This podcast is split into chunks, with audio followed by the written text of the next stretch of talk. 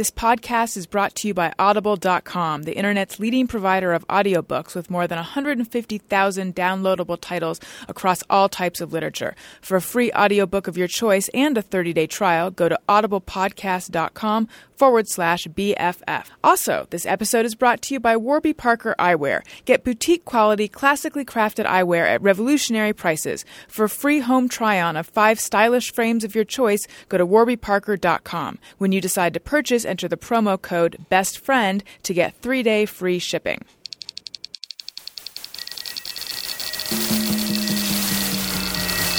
This is Carolla Digital. Hey, you guys, it's me, Allison. I just wanted to say thank you so much for listening to the show. And if you like what you're hearing, which, come on, let's face it, you do, make sure to tell a friend. You can find us on iTunes, the app, or my site, AllisonRosen.com. Allison Rosen.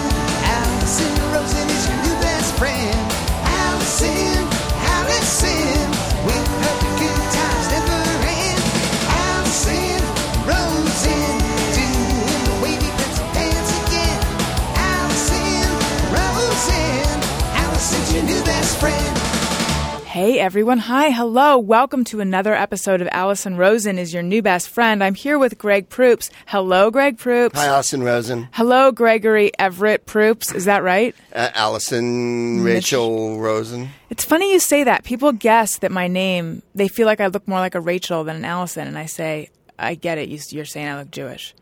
Well, in an enchanting way. Oh, thank you. And But no, Rachel's a fabulous character from the Bible. Thank you. Yeah, no, actually, my middle name is Michelle. Ah, so can I call you Shell? Sure, that's my mom's name. Actually. Oh, really? Shelley is my mom's name. Oh, yeah. Then I won't call you Shell. no, that'd be weird. No. Yeah. D- But do you, anyone ever call you Allie? Yes. Oh, okay. A lot of people call me Allie. Oh, okay. I you like could be one of them. I'm I'm fixing to be that one of them. I feel. soon. Yeah. Fixin'. Not a lot of people fix to do things No. in this part of the country. no, they more in Texas. They fix. Yeah. Everything's broken. So they have to fix it. It's a lot. It's a giant state to to, to be fixing Oh, Is things it? in. Oh, kittens, it is. I know. Um, this is officially your third time on the podcast. I couldn't be more excited. Thank you for having me back. Thank on. you for coming back on. Um, and two things. One, you sounded like Jiminy Glick a tiny bit when you just said that, and that made me happy. and two, I think you might, Gary, is he the first three-peat? Yeah, absolutely. And Wow. I, don't- I think you missed it when we were playing the intro song, but he was drumming along too. I love that. I love people who love the song. I feel like we need some kind of special sound or something for a three-time guest. Surprise us, Gary. Boom. Bam. There you go. Bam. Yeah, because you were on uh, a little over a year ago, Mm-hmm. and then the special live episode, which is a fan favorite, and that's available as a bonus episode in the iTunes comedy album section of the iTunes store. Um, that was a super fun episode, and then here you are. So welcome back for the third time, Greg Proops. I'm totally honored to be the first three-peat. I didn't realize. Yeah. That's it's very special. exciting. I know. Um, so, so much to talk about. Uh, had a harrowing trip over here. Today is one of those days where I want to throw my phone out the window because instead it, it, it you know that little that tiny little circular butthole it gives you when it can't find the 3G? Yeah. It's just a real circular butthole Yeah. kind of day. Um, and then also, I wanted to go back and listen to the episode from a little over, or from August of 2012 because there's all sorts of things I want to get into with you. And I was like, but wait, did we already get into them? I don't think we did, but I don't want it to be like Groundhog Day. I don't want it to be like, let's let me ask you everything I asked you last time. Well, I'm happy to give a different answer. Let's establish that Groundhog Day is an awesome movie. oh yeah, no, I mean I would love for And life a great to be- holiday. Absolutely. Yeah. I would love for life to be like Groundhog Okay. Day. What happened to Andie MacDowell? I don't know. I, she got divorced from her husband, and then I, she ended up doing a bunch of ads. That was the last time I saw her. Her Right. daughter, I think, is a model as well. Oh, really? Yeah. Well, Andie was a model. I mean, Yeah. if you remember the Tarzan uh, movie, they dubbed her voice in Mm-hmm. once upon a time. That was some while ago. Uh, I guess they felt she didn't read her lines properly, and then she ended up being the lead in about a thousand movies in the nineties. Right, right. And sh her lashes were fabulash. Or there was something And, like and she's that. gorgeous. She's got that imperfect beauty. You know, Oh, her yeah. nose is a little crooked, her teeth are a little goofy. It's fantastic, and loads of hair. She's all hair, isn't she? She is. yeah. I mean, I wonder if she is anymore, though. She Well, probably still she's is. still a fox. Yeah. She's right up my street, but that's because she. I don't. You know, I prefer people in my age bracket, as they say. Mm-hmm. Do you did you see St. Elmo's Fire? And do you remember when Emilio Estevez, who played I think his name was Kirby, had a huge crush on her, and he drove all the way out in the snow to see her, but she was hanging out with some other doctor. Oh wow. I guess you didn't see that one. I, you know what? Somehow I missed that of all the Brat Pack movies. But wasn't was Demi Moore in that as well? yes, she was. Everybody she was played in that one. Jules. Oh, Jules. Mm-hmm. She was strung out on coke. Were they surprise? Were they a band called St. Elmo's Fire? Oh, silly Gregory Everett. I don't know why Wow. your full name. No, I mean that'd be cool, but no, they were just a bunch of post grads Oh. living in Boston, and um, they hung out at a bar. And St. Elmo's Fire was this. There was like a very pivotal moment where Rob Lowe is sitting in this um, like very empty apartment with Demi Moore, who's freaking out over her stepmom, and the wind is blowing in and it's billowing, and I think she's maybe suicidal or faux suicidal. It's a cry for help. Yeah. And um, he's explaining to her how sailors way back in the day would get thrown off by St. Elmo's fire because it's like just a bunch of light, but there's not really anything there. Oh. And I think the suggestion was that's what she was doing with her own problems. Like she was all spun around. But only when I was older and I watched it, I realized, well, it's because of the drugs. I well, missed yeah. that the first time. She's paranoid. Yeah. Uh, it, it, I can feel like a man. I'm like a man. Man in motion. Yeah. Who did Survivor? No, they did Eye of the Tiger. Who did St. Elmo's Fire? St. Elmo's Fire. Like. I had that on vinyl. Look around, look around, yeah, yeah. That's all right. I had Nu Shooz. I can wait on vinyl. So I, did. loved Nu Shooz. remember that one? Gary. Yep. I can't wait. Is Yeah. that- yeah. that was it. I had it on seven inch, ten inch Gary, vinyl. do you even know how Nu Shooz is spelled? No, but I'll figure it out. St. No, Elmo's no, you Fire- won't. No, you won't. So, St. Elmo's Fire is done by John Parr. John Who? Parr. Oh, there you go. Take a no. Don't look it up. Just guess how Nu Shooz is spelled. Then we'll tell you. This is having fun with young people, with Allison and Greg. Uh, N U Oh, yeah. I love it. uh, S H O O Z. Yes. It wasn't S H U Z. You can't just let me have this. I think it was O-O-Z. I Was think it? you. I think you might be right. I think you think like an '80s band. All right. Nice work. Let me look it up. Okay. Well, this goes right. That was a guess, really? Oh, 100%. Yeah. Wow. Well, but you guys, to know. But you guys obviously hinted that it was going to be something very weird. Well, obviously it wasn't. No, they went with the cheese whiz Yeah, spelling. It's, it's O O. yeah. I- Wow. Look at that. Were they from here? I, don't know where they're from. For all I know, it was just that one woman and then a bunch of synthesizers. Was she, I feel like she was in the video. She was right up in the camera, just Yeah, singing and into she was it. Right. holding objects, and it, Yes. it was really oblique, and it had nothing to do with the song at all. Really. Right. It was fronted by a husband and wife team. Oh, there you are are. See, there. So There the, you go. I assume he did all the computer programming. and She was just there to have short hair. She was just the eye candy. The eye candy. Yeah. Did she have short hair? Uh, that was my recollection. My memory is that she kind of had long hair and a ponytail. oh, did she have a ponytail? Baby. The picture I'm looking at right here is definitely long hair. Oh, okay. She had long, Long, hair. long blonde hair. I misrecollected. I didn't want to go so heavily in this direction, but now I can't stop. Right. You know who I was thinking about the other day? Who? Laura Branigan. Yeah. Uh, she had the two biggies. There was uh, Gloria, Gloria. Yes. Gloria. It's brown and brown and brown brown. Bum, bum, bum. Yeah, no, but but the one that really, I don't, I did not understand it at the time, but it was um, in the day, Oh, yeah. there's no worries. Yeah. In the night, yeah, because she has no self, she has no self control. Oh, Oh, yeah. Well, I Yeah, wonder yeah. whatever happened to her. She's And- hanging out with Andie MacDowell somewhere. They uh, they ended up. I remember calling her Branigan sometimes, which was like, really? don't don't do that to a girl. No, No, girls shouldn't be their last name. no, they should not. Uh, Like uh, Pat Benatar was always Benatar, you Yeah. know, sort of in the eighties. if she were in the New York Times, it would be Ms. Benatar. Yeah, I know. I love that. You'd be Ms. Rosen. Ms. Mm-hmm. Rosen's podcast recently had Mr. Proops on it. um, yeah, I wonder when or if. When and if the New York Times will ever give that up. I find I it a little they don't. much. Oh, really? I love Yeah. it. And you know when I really love it? In the sports articles. Because it, it is. Mr. Kaepernick threw for four touchdowns last weekend. uh, I remember reading a baseball article years ago where they called everybody doctor, which I thought was even better. Dr. Ruth authored a, authored a home run. No one, no one, no one hit them. They authored them, yeah, like they were writing them, which I, I- thought was fantastic. read that, I would have no idea what was going on. Yeah, I yeah. already don't. Uh, last night, some football was on. Actually, I can say exactly what it was because this is going to air very, like, uh, just less than 24 hours after we record it. So it was the USC Notre Dame Oh, yes. game, which is a huge deal for people like Gary and also for my fiance. Right. For me, not so big. For me, n- really not so big either. No. Um, and some things happened where I looked at him like, "Who are you?" Because he was yelping various Mm-hmm. Right, things at right, the right. screen, and it, but this sense that this is who this is who he is in that realm. Mm-hmm. I just haven't witnessed it, um, which is okay. But it was like who who. It was like finding out he had been on a cheerleading squad and knew all the cheers.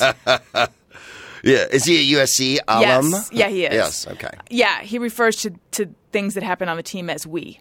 Oh, oh no, we did this last night. Yeah. Yeah. No, Well, that's all we right. we recruit just these giant guys, so that's why the refs are always called calling holding. I Right. know what holding is now. Right. And also, but I would ask so when he would be super upset about something, I would want to know why. Mm-hmm.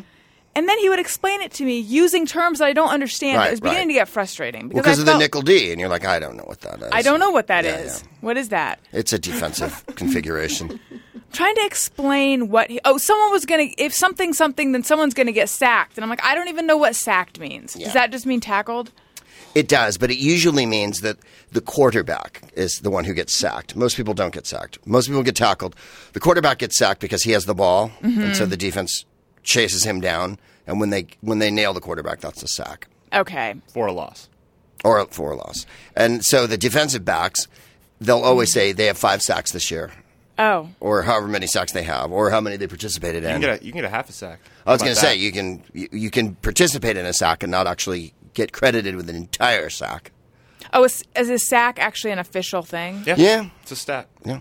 okay Yeah, yeah, like an interception or a reception or whatever. Like Are if you you, in- can put up consistent numbers on stats, you can make a couple hundred million dollars. Oh doing yeah, that. you can. i want to get into that It hurts. is are you into it and what are we even talking about Uh, football.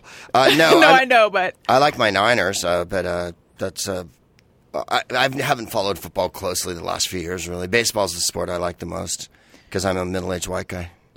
so you're into sports because i think some would guess that you might not be I know people do think that, and then they go, "I can't believe you're into sports and that you talk like a sissy." Um, I uh, I am, and uh, I uh, mo- but mostly baseball, and then uh, hoop when the postseason starts a little. Uh, hockey mm, when I'm in Canada with my Canadian friends, I'll I'll give it a go. Um, wh- when I'm in England, the footy because they love the footy, right? But I like the World Cup. I went to the World Cup in 2006 with Drew Carey, and uh, and I saw a bunch of matches, and uh, and it was amazing. And so ever since then, I've really really followed the World Cup a lot more. you know who hates soccer Who? adam I know, he really hates but he's it. old school, man. He's old school. He probably hates women's sports too. I feel like you could have ended that sentence before the last word Yeah, as well. Not really. I feel I should take that back. No, he That probably is the likes it. perception. That's, That's, perception. True. Well, Yeah. a lot of Americans don't like uh, the footy because they think it's too slow and no one scores and stuff like that. But the the thing about soccer is you got to watch it a bunch before you start to follow what's going on in it. And I don't claim to know what's going on, but it's a game of patterns and movement and stuff. It's not a game of mad scoring. If you want mad scoring, watch the NBA because they'll score 200 points in a night.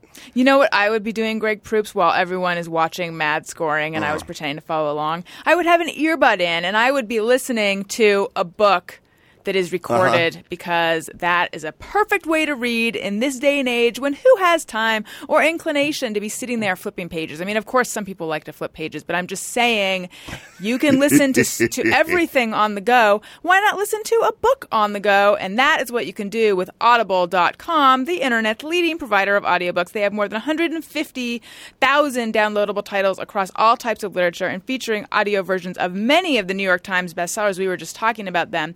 Um, in fact, aforementioned fiance, the one who's into sports, made. I'm, I'm irritated that he did this. He is currently because he's a big Audible fan, like you guys are most likely or should be, um, and he. When he walks the dog, he listens to audiobooks, and he told it happened so fast I didn't have a chance to go stop, stop, stop, stop, stop. Uh, he told me the plot of the new Stephen King thriller, the uh, sequel to The Shining, Yeah, Doctor Sleep, right. which they is have. it a pre- is it a prequel? oh, I don't know. I try to avoid scary Oh, books. okay, all right, yeah. But yes, no, I, nah, I don't know. Gary, could you look that up? I think he referred to it as a sequel. Maybe it's a prequel. Oh. Anyway, it sounds scary as hell. Uh, so anyway, he's enjoying that. So if you enjoy scary books, I recommend you get that one. But then, hey, don't tell it to your friends who don't want to be scared. I instead would recommend something like Jen Kirkman's "I Can Hardly Take Care of Myself." Uh, I would and too. Yep. I haven't read it, but here's my review. It's could- great. That's my review. Yeah. A must listen. Uh, yeah. A page turner, a barn burner, exhilarating roller coaster ride. Doctor Sleep is a sequel. Okay. Yeah. Sequel. So it's about Danny. No, it's actually I, my understanding Wait, is are you about to do to the entire audience what Daniel did to you? scare the shit out of them. No, I'm not going to spoil anything. My understanding is that there's a little bit of overlap. Like you find out what happened to the characters from The Right. Shining, but then it goes in a different upsetting direction. You can download your choices and access them on your PC, burn them onto CDs, upload, them to iPods or other MP3 devices. It's quick, easy, fun, and affordable entertainment for people of all ages. But hey, watch out for the scary books. But it's not just scary books, it's all kinds of books. Um, for a free audiobook of your choice, go to audiblepodcast.com forward slash BFF. That's audiblepodcast.com forward slash BFF. BFF because I am your best friend. That's where that's from. Okay, so let's get back to what we were talking about. Unless we were talking about sports, in which case let's get back to talking about something else. Okay. It was my desire to not repeat what we had talked about last time, um, and I was trying to remember. Did we ever talk about verses? No, that I don't game think so. show. Okay, I'm surprised I didn't bring that up last time because. Uh, I interviewed you on the set of Verses for Rolling Stone for Uh-huh. I a little. remember. You do? Of course. Okay, I was thinking today, actually, I was thinking, I bet you will remember because this happens not super duper frequently, but somewhat frequently that I will come across someone now in this incarnation of our lives, and I'll say, You probably don't remember, but like 12 years ago I interviewed you, and they never remember. Uh, but I figured you will remember because you are super smart. Oh, well, that's very kind of you. Uh, you you were but a child then. I was pretty young, so let's tell them what Versus was. Versus was a wildly uh, unsuccessful game show that I did on Comedy Central the same year that Jon Stewart took over The Daily Show. That'll give you an idea of how two roads diverge in a yellow wood. Uh, to quote Robert Frost, and because I remember going to the Comedy Central party in Pasadena when they had the upfronts and hanging around with Jon, and I was like, "So what's it like with the new show and all, man?" And I, I even auditioned to be on the new Daily Show. I Oh, you remember, did? Oh yeah, I To read for Craig? Kilborn's part. No, Oh, no, to oh, be the oh, to the host, host. to be the host. And uh, uh, boy, did they make a mistake because it has gone nowhere. I know. I don't even know this show you're talking about. Uh, so I did Versus, and uh, Versus was a game show, and the same writers as um, Ben Stein's Money, which Jimmy was on, and uh, which I don't even know if anybody remembers that Jimmy was the, the sidekick on Ar- around these Money. parts they do Yeah. but i feel like in the in the general population maybe they don't So Kimmel was on that, and that's where me, we met. And I beat Adam on Ben Stein's Money. Oh, you did? It was me, and this will give you an idea of what year it was. Mo Rocca. i like him Uh, Yeah, I do too. I love Mo. I'm just putting it in context Yeah. for all of your listeners so they can t- set the Wayback Machine. And uh, yeah turn up the Nu Shooz yeah, I, did I tell the story the last time I was on? I don't think you remember, did. I remember Adam goes. Uh, uh, the, the standards and practice person came in, and they, you know, because it's a proper game show, they have to read you the, the rules of the game show. Oh, right. And so they were like going through all the different things that could happen. And Adam wouldn't let the guy finish. And he goes, Well, I got a question. What if, they, uh, what, what, what, what, if there's a tie? And the blah, blah, blah, blah, blah. And then he interrupted again. And then he interrupted again. I said, Adam, you have a degree in woodworking. I said, Mo went to Harvard and I'm a genius. You're going to lose. Could you please shut up so we can get through this? And of course, I won. Uh, Adam answered one question, and it was the Eagles. Uh, what was the name of their tour in the long run? And he did a lap of honor around the studio, and then he was eliminated in that round. that's And so uh, funny I beat I beat Ben on a Laetrile question or some weird nonsense. It, it has what's to be Laetrile? Uh, it's a, it was a cancer preventative derived from apricot pits. Yeah, you heard me. And uh, isn't that also where they get cyanide or is that apocryphal that might be. I don't know. i've heard I, there's some poison that comes from peach pit, pits or apricot pits but i don't know if it's true or not was the Peach Pit that. the restaurant on Happy Days? no it was the restaurant on 90210 Oh, no, you know, I knew there was a Peach Pit in there on somewhere. happy days it was is it al's diner Well, it was Al's, yeah. Well, anyway, Versus was a game show, and this was the premise. We would have uh, Santa Claus versus Satanists. We would have soccer moms versus uh, witches. We would have uh, we had English versus French, this and that. Uh, the biggest douchebags that were ever on the show were the skiers. We did skiers versus snowboarders, and they the tried to cla- skiers were the douchebags yeah, the skiers claimed that their buttons weren't working and stuff like that. And I went over to him and I said, "Stop fucking whining," you know. Like I, I actually Mm-hmm. did go over and and we had porn stars versus nudists. We had Ron Jeremy and two and two lady porn stars, um, Julia something, and then an, a, uh, one Asia Carrera, I think her name was. And at the sounds like end, whoever won, they were going to get naked. And I remember we had a meeting before, and we all came into a, into the studio, and the producers went, "Look, there's going to be nudity at the end of this. So if any of the camera people or anybody working on the floor doesn't want to see this, you got to opt out now because when we shoot this fucker, we're going to really do it, and we're going to pixelate their genitalia." And one of the cameramen went, "I don't want to do it." A woman or a man? It was a man, and he Oh, didn't wow. want to do it. So the thing about porn stars and nudists is porn stars a little less, except Ron Jeremy was there. Um, you don't really want to see them nude anyway, if you know what I'm saying. Like, I didn't really want to see Ron Jeremy nude. Oh, yeah. And I went into the makeup room, and he was in my chair. Hilariously, Oh. he'd gonifed into my chair, and he had orange from the neck up, and then a pallid trout-like, you know, undersea creature color below. And he was wearing only but a robe. Ugh. And yeah, and and you could imagine. And I was, and he was friendly as could be. And they lost. Uh, the porn stars lost, and the nudists were nude in the end. And How'd they look? like everyone who wants to get naked, like they should so really do some, you know, serious crunches. Right. So that's the problem with nudists is that they they never are ripped. You know, they don't look like Gabrielle Reece and her husband or whatever. They don't come Right. striding in, you know, and Why is that? I think because it's a it's like a hippy dippy lifestyle Yeah. choice. It's not no. actually about exposing themselves. No, if they were fitness fanatics and they were nudists, everybody would be like, sure, let me bounce a quarter off that. But no, it never is. It's always just kind of, is that pudding? Oh, it's not. It's you. uh, so that was the premise of the show. And so we, uh, and, and it was, so the questions were like Ben Stein's Money because they had funny categories and whatnot. And we lasted one series. I am still best friends with the producers from it. And they gave me, uh oh, you're off the mic. satchel- they gave me this Oh, satchel. Wow. when Is I that- did verses. That's how old that satchel is. Do you rub some kind of cream on your satchel because it's in very good I quality? do. I take it. Uh oh, off the mic again. Now, I'll get back on mic.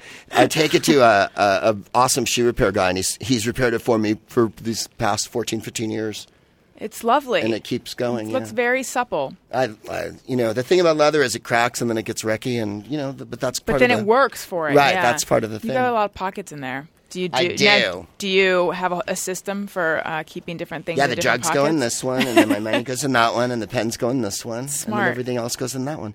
I'm old school. I carry a satchel. I have a Filofax. I'm. I'm it's You like have I'm a the- Filofax? Yeah, I do. I had one of those. I recently found my old. Oh my Yeah. goodness! Where do you even? Here's my wife. I met her Yeah. recently. She's beautiful. You did. You met I cannot believe. So, I feel like there's people who might not even know what a Filofax is. Back in the day of Nu Shooz and uh, Craig Kilborn on Daily Show, a Daily Show, you would, if you wanted to be organized and carry a big thing around, you would either carry a day runner or a Filofax. The Filofax Day is like runners. the cool. They were even bigger. Yes, they were. The Filofax was the cool sort of your was like the moleskin version Right. of the Day Runner, and it was a binder with six little rings, and then you'd have like your uh, you'd have a notes section, you'd have Oh, yeah. your schedule, you'd have your address book. Wow. Do you have to order stuff for this online? You can, and there's still stores that have it, and then uh, there's places in Paris and uh, that still sell Filofaxes. I just You keep loads of pictures of my photos wife. in there, wow. Yeah, I keep. I just And basically credit use it cards as in a- the little credit card slots. Yeah, yeah. I keep pic- basically it's a photo album of my wife in various cute poses in various foreign. That and so stuff. cute. There she is in a bunch of different places. Wow. Jamaica. New How did you guys meet? That's another question I wanted to know if we got to. We went to uh, college together. I don't think we discussed that last time. No, uh, my wife is uh, uh, 11 years old, and uh, she's quite young. Uh, no, we met. Uh, we met in college. We were lived next door to each other, and then we did, we went out in college, but nothing happened. And then afterward, uh, uh, a friend. She was working at a um, a food uh, gourmet shop in San Francisco, and one of my buddies went in. And uh, she said, "Oh, do you still see Greg?" And he was like, "Yeah." And she said, "We'll have a dinner party over at my house." So we all went over to her house for dinner, and I hit on her, you know, and that was that. Mm-hmm. And that was the end of that.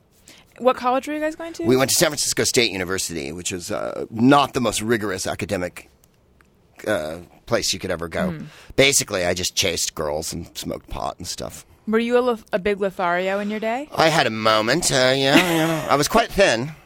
I don't know if that's necessary for Lotharioing. No, I guess it isn't. Uh, but uh, it worked for me. Mm-hmm. Um, and I, uh, uh, as a and if I may quote Bob Seger on your show, and I, I think I may, But, yeah. uh, uh, as he says in one of his songs, "I ain't good looking, but you know I ain't shy," and so I think that was really the confidence wins the day. Mm-hmm. Um, no, I yeah, uh, but you know what? After I met my wife, I didn't care anymore, and that wasn't important to me. So uh, it's never really been important all this time. Uh, What was it about her that made you feel like, oh, she's the one? well, she's stunningly gorgeous. One, but I will attest to that. Yeah, she but she's wildly intelligent and sensitive, and uh, and it's taught me basically everything I've ever learned. I kind of feel like I've learned from her.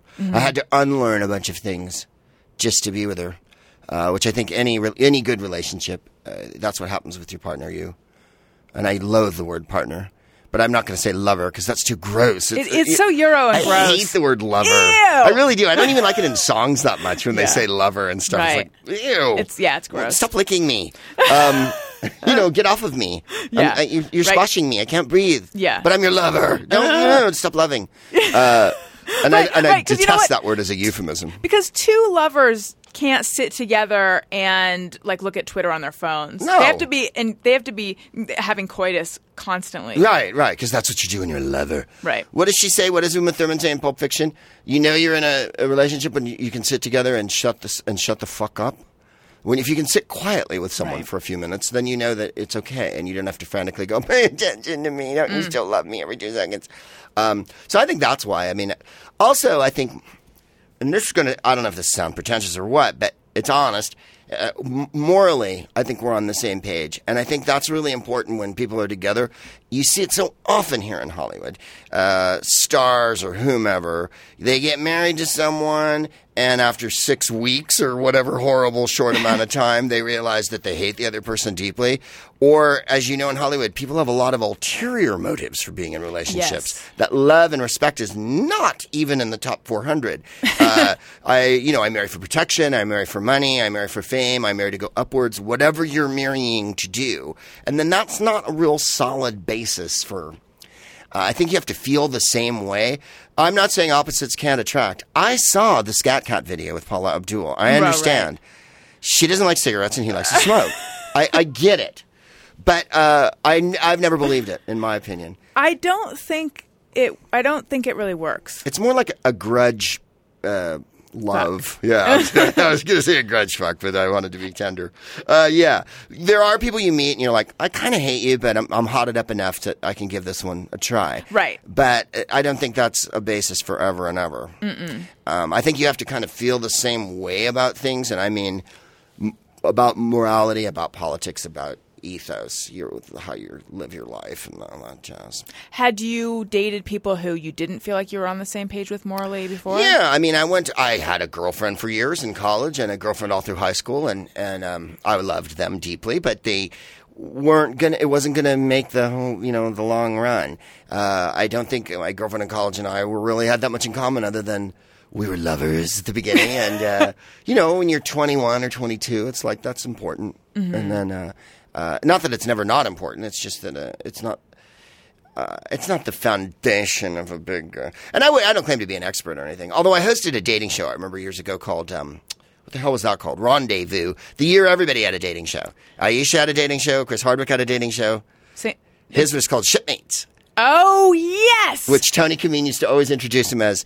Please welcome the host of Boat Date, Chris Hardwick. And then mine was Dating Roundup, like you'd always introduce us. Just Tony. Camin, I know him. Remember Tony? Mm-hmm. And uh, uh, he's lovely, and I've known him for hundred years. And I know him because didn't he do Marijuana-Logues with Doug? Absolutely, That's he how- did. yeah, I and uh, him he did, he he wrote it with him, and uh, um, Tony. Uh, but we I did this dating show, and they had another woman on the show who was supposed to be the dating expert because she'd written some book, and she wasn't in a like you know she wasn't in a long term. At that point, I'd been married. I don't know, fifteen years or whatever, and she was the expert, and I always felt like saying like, um. You don't know shit because Right. you, you're still dating around. Yes, Isn't the goal of relationships to have a long one? I think that uh, dating experts and sex experts that's a real nebulous bullshitty kind of term. Is it ever? It's like consultant. You know what I mean? Like I kind of know something about what I'm talking Yes. about. If you'll pay me to say it, I will. Right. Uh, she wasn't a bad person. She just, I just felt like, well, you know, what do you know about relationships? You don't love anyone. Did she seem capable of loving anyone? Sure, I think everyone's capable of loving something. In this town, it's impossible to determine because people here love things like um, money or themselves, or they want to hear their name a lot. It's And that's actually, the kind of weird part that is like, really? That's why you're doing this? Because you like hearing your name? Yeah, it it it's kind of stunning. See, for me, it's always been important to be a good person and uh, be nice and not be a dick. And those are some things I've had to unlearn in a way. I, I mean, I, I still think they're very important, but I've had to learn a little bit how how to not be such a people pleaser. It's like I, I always struggle with it. Were you But- middle child? Uh, well, I'm my mom's oldest, and I'm my and my dad has kids from his first marriage. So you're sandwiched in there. So, So were you, I'm were you I the w- placater in the family? Oh, yeah. Everything's going to be okay. Look, I'm dancing. Oh yes, Yeah. exactly. Yeah, constantly. I mean, I just I I'm the one who knows the mood that everyone's in, and is I'm always in the middle. Yeah.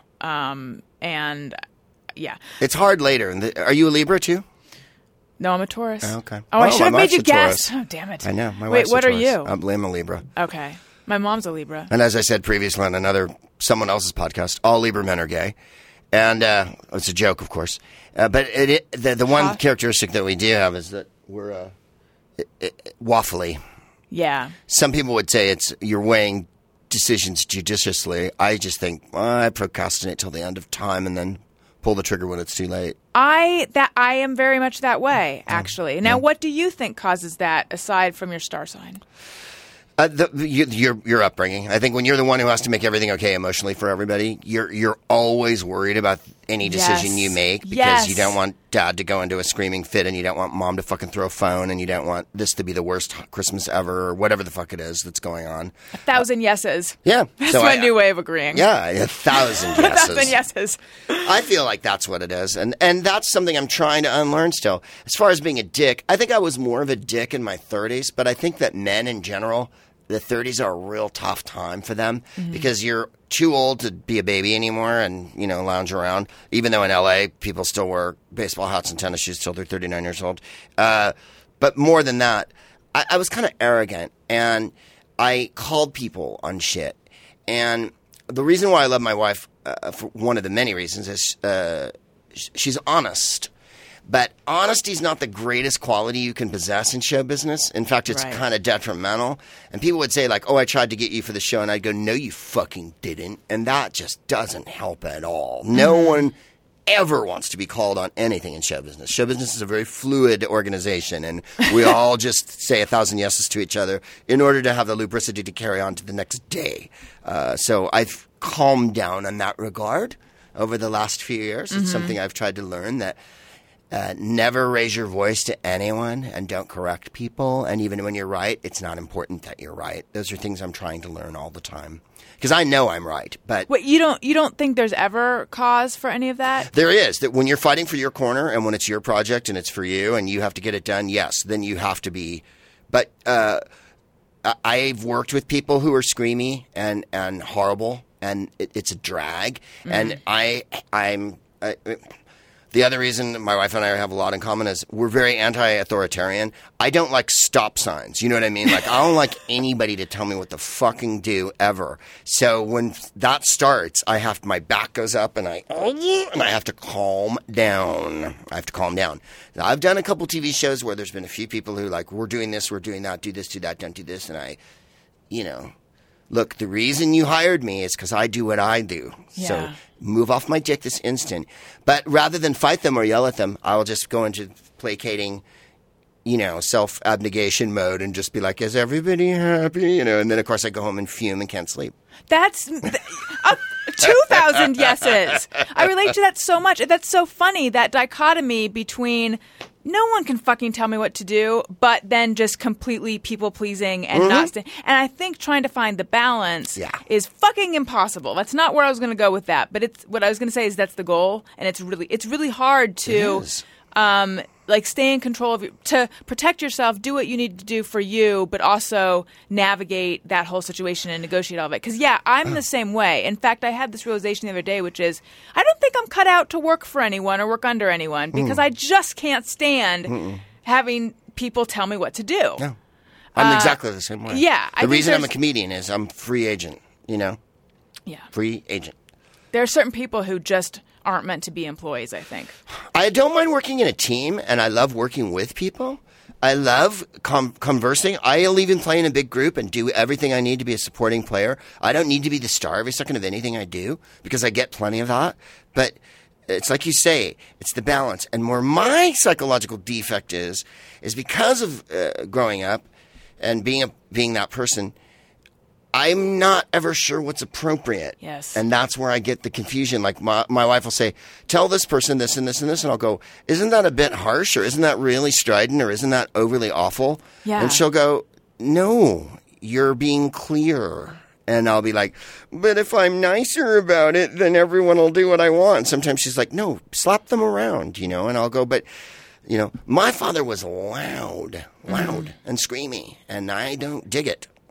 Yeah, I I have. don't dig the volume, I have the exact same thing. Yeah. So I grew up always identifying with the person, the waiter or the what, Mm-hmm. whoever, any sort of service person on the receiving end of that. Yeah. And I go out. I'm so, uh, so compelled to never be that way, to my detriment. Right. You don't fight enough for yourself. And he, especially in this town where people act like psychopaths. I mean, Yeah. psychopaths.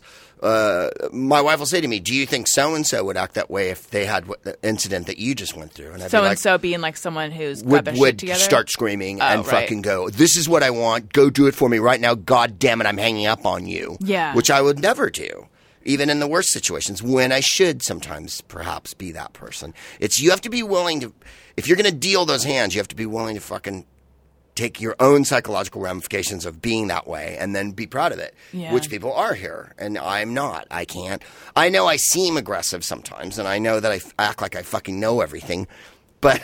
I actually don't. It's actually interesting for me to hear that you feel like you were kind of a dick uh, in your 30s because you don't strike me. Well, I guess I haven't seen you in that many situations. You don't come across as aggressive to me. No. Well, But- you interviewed me on, on Versus. I, was you were super nice. Yeah. We talked about Britney Spears. Yeah. It was uh, it was Jane. It was Warrant versus Berlin, maybe. It Yeah. Jane, yeah. Wow, good memory. Thank you. That was a, a deep pull. Yeah, it was exactly Warrant versus Berlin. And dig this. The keyboard player from Berlin had moved over to Warrant or vice versa. I can't remember now. And so they were at odds with each other. They were actually giving each other shit in the studio, which was hilarious. And it was Terry Nunn from Right. Berlin and, and uh, what's his name? Uh, Jani Lane. J- yeah, yeah, from Warrant. And he came over and he went, My wife and I love watching you on Whose Line, man. And so I've always had a soft spot for him. Uh, also, Cherry Pie is, uh, as you know, one of the great Right. achievements Seminal. in music. Yeah. Seminal. Uh, so what, what I was saying before, though, about oh, like trying to be a nice person and stuff, is then looking around and realizing there's so many people who don't that they're not concerned with that at all, and and yet they have found someone to love them, and 'cause this goes back to you saying Right. everyone can love something. Uh, yeah, love really is not does not discriminate. Everyone can find it, even No, ugly people. It's true, even with assholes. And uh, uh, what kills me is even more like they'll be openly kind of dickish to everybody or arrogant or whatever, and they carry on being more and more successful. Where I feel Yeah. like I've might have been a little more uh, forceful when I needed to, and that might have helped my Mm-hmm. so-called career. But then, by the same token, I'm happy kind of doing what I'm doing now. So there's that trying to, you know, that's the other thing is like, you know, you sit around going, am I happy? You know, I'm happy. And then, mm, but I didn't, you know, Uh, yeah, and then you want to be zen about it and go, everything is everything. I'm alive. I yeah, am the am I happy question is one that um that's a tough one. Isn't it? Be, yeah, because I find that generally my answer is not a um a uh, unmitigated. I sure am. It's hardly ever that. I never believed that. And those are the people I distrusted the most in college and stuff. the fake happy. Yeah, because you go, "How are you?" and they go, "Great," and like they never, never didn't say great. Yeah. And you think, "Well, aren't you ever fucked up over something? Aren't you ever emotionally distraught over something? Right. Really, life smooth sailing? You know? Yeah. You. Or are you just not saddling this conversation with it or something? Right. Like there must be someone who hears you being petty and small. I always thought it was uh, just you know lording it over people that you were happier than them, which I always thought, oh, barf. I'm beginning to wonder the lack of feeling super happy all the time. is that just being alive, Yeah. or is that having a like mild case of depression? Probably. I, I do run toward a mild depression all the time, but I think it is also just part of the human condition. I can be happy. And then people say, Oh, when are you happy? And I'm like, When I'm with my wife and we're somewhere. That's when I'm happy. What kind of where? Uh, like a foreign country or some glamorous or exotic setting, or even not that, just alone together doing a thing, you know. Uh, but I'm also happy on stage. I love performing more than anything. I, I, a very a comic who's a well-known comic, and he's had a lot of success in producing and writing and stuff like that. I remember we did we were doing a gig a few years ago, and he, he's not a great performer, but that's not his mm, what he does mostly now. Uh, and he came up to me after a show and he went, "You're so comfortable on stage," and I was like, "We're performers. Why wouldn't you be comfortable on stage? I'm uncomfortable off stage. Yeah. I don't know how to talk to lawyers and agents and shit like that. I don't know how to talk to fucking network heads. They, and they make me nervous. I, I feel like I'm going to say the wrong thing or I'm going to say something that they're going to take exception to or I'm going to be too honest or I'm going to whatever it is I'm going to do. But on stage, I'm in control, baby. My way, the highway. Is it? Could it also be? Because here's what it is for me. I don't know what's expected of me in all those like situations where I don't know what's expected of me make me uncomfortable Yeah. or nervous. Yeah. Like I have a thing about general meetings. Yeah. I don't. I do, I never know what is it like. Like what I would just want to yell. What are we doing here? Yeah. Versus whereas on stage you do know. You Well, know, you what you're doing. Right, because you can handle it. Yeah. You're a, a host. You know how to entertain. You know how to conduct a thing. You know how to roll out an hour and a half. And you can do it. Right. So you're not freaking out over it. Whereas if we have a big meeting here in a while. Okay, let's talk about some ideas, Allison. Uh-uh. Because I've gone to meetings where I was the center of the meeting and didn't know what I was going to say at all. And where do you sit when you're the center of the Oh, meeting? The fuck head. knows. I hate meetings more than in life itself. Yeah. If we could just always just pitch up and do what we're going to do instead of having to chat about it, I would be happy. They again. always take you into this like big conference boardroom, and then there's a big table with a whole uh-huh. bunch of chairs. Soft and then drinks. it feel yeah, and and beverages. But it feels like a test to see where you're going to sit. I'm overthinking that. I'm sure. Right, and Sometimes then- I'll pop from. I'll go to a few different seats because they leave you alone for a minute before they're bringing in the all the rest of the people. And what if you sit in where you weren't supposed to sit? I Then everybody thinks, oh, you sat at the end of the table, so you think this is about you. And da, da, da, da, da, da, da, da. that meetings to me, like show business has a lot of people in it who don't really do anything or know anything about anything, but they're Yeah. great at going to meetings and they're great at being in them and pretending to be involved. they're never going to have your back. And they're never going to support you when it comes down to it, but they're great in those situations, and they justify their jobs by keeping them and stuff. Yeah. And, I mean, I'm not saying everyone in show business. I'm painting this horrible, bleak picture, but in general, you know, no, that's it's probably yeah, in but every that's business. a common it's in every business. yes, but that's a common assessment of those people in Hollywood. I like, I was on a little sitcom and it was really fun and it wasn't that bad. But I've been on other sit- other people's sitcoms and stuff, and the executives tend to stand behind the cameras or behind the video village and be on their devices and look up at you, and then they'll all say something to one another, and they'll all nod and look over at you, and you're like, "What the fuck are you saying about me? And why do you feel empowered that you get to do that, and I'm just a, a basically like a 4-H calf that you know, um, his thighs are too big, you know, like." That's the part of show business that I always like. Sometimes they'll write something on their phone and then show the phone to someone else. Uh-huh, and and they're the like, other "Are you person- are you using the notes app?" That's what I always wonder. Yeah, are you texting? Right. And then the other person nods, and then they all look at you, and you're like, "What are you doing over there? Don't do that to me." You know? What sitcom was it? Oh, any old sitcom. I, you know, I, I haven't been on one in ages, but well, no, I was one on, on Nickelodeon, but they were really nice. And it was Nickelodeon. I mean, what are they Mm-hmm. going to do? You know, uh, they were pretty nice about everything. Uh, I mean, the network ones in the you know in the, in the old days. Uh, so I just find that, and like I say, big show business meetings are. Does anything really ever happen at them?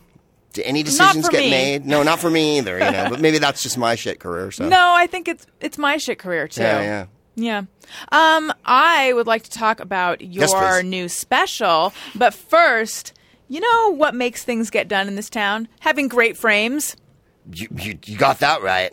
And you have great frames. Thank you very much. And you know where other people can go get their great frames? I'm going to guess. Warby You Parker. are. That's right. I was waiting for you to guess, and you got it absolutely right.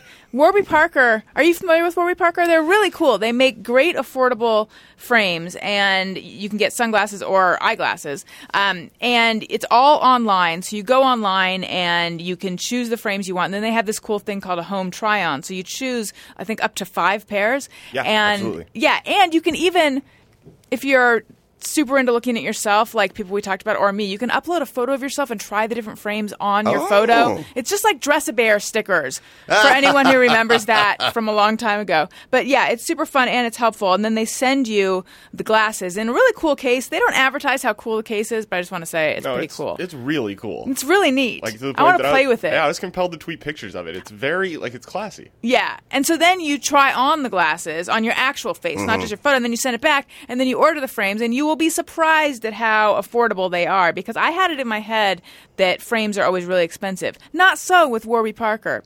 Um, and I, I think I mentioned this before, but I actually knew of Warby Parker before they even came on as a sponsor on my show because my friend Trevor, who's extremely hip and super into um, like the latest cool stuff, told me all about them and told me that a, a, a portion of the proceeds go to charity uh, for each each time you buy glasses there and and he is all about that and he was very into that. So i knew about them so i was very excited. And then gary and i both got warby parker glasses so ah. they're we great. are all about this and you guys should be all about this. And you might be wondering if you can try warby parker's glasses for free. The answer is yes with their free home try on which we just told you about. So at warbyparker.com you choose five pairs of glasses and then warby sends them to you and you can try them on and then you can figure out exactly what you want.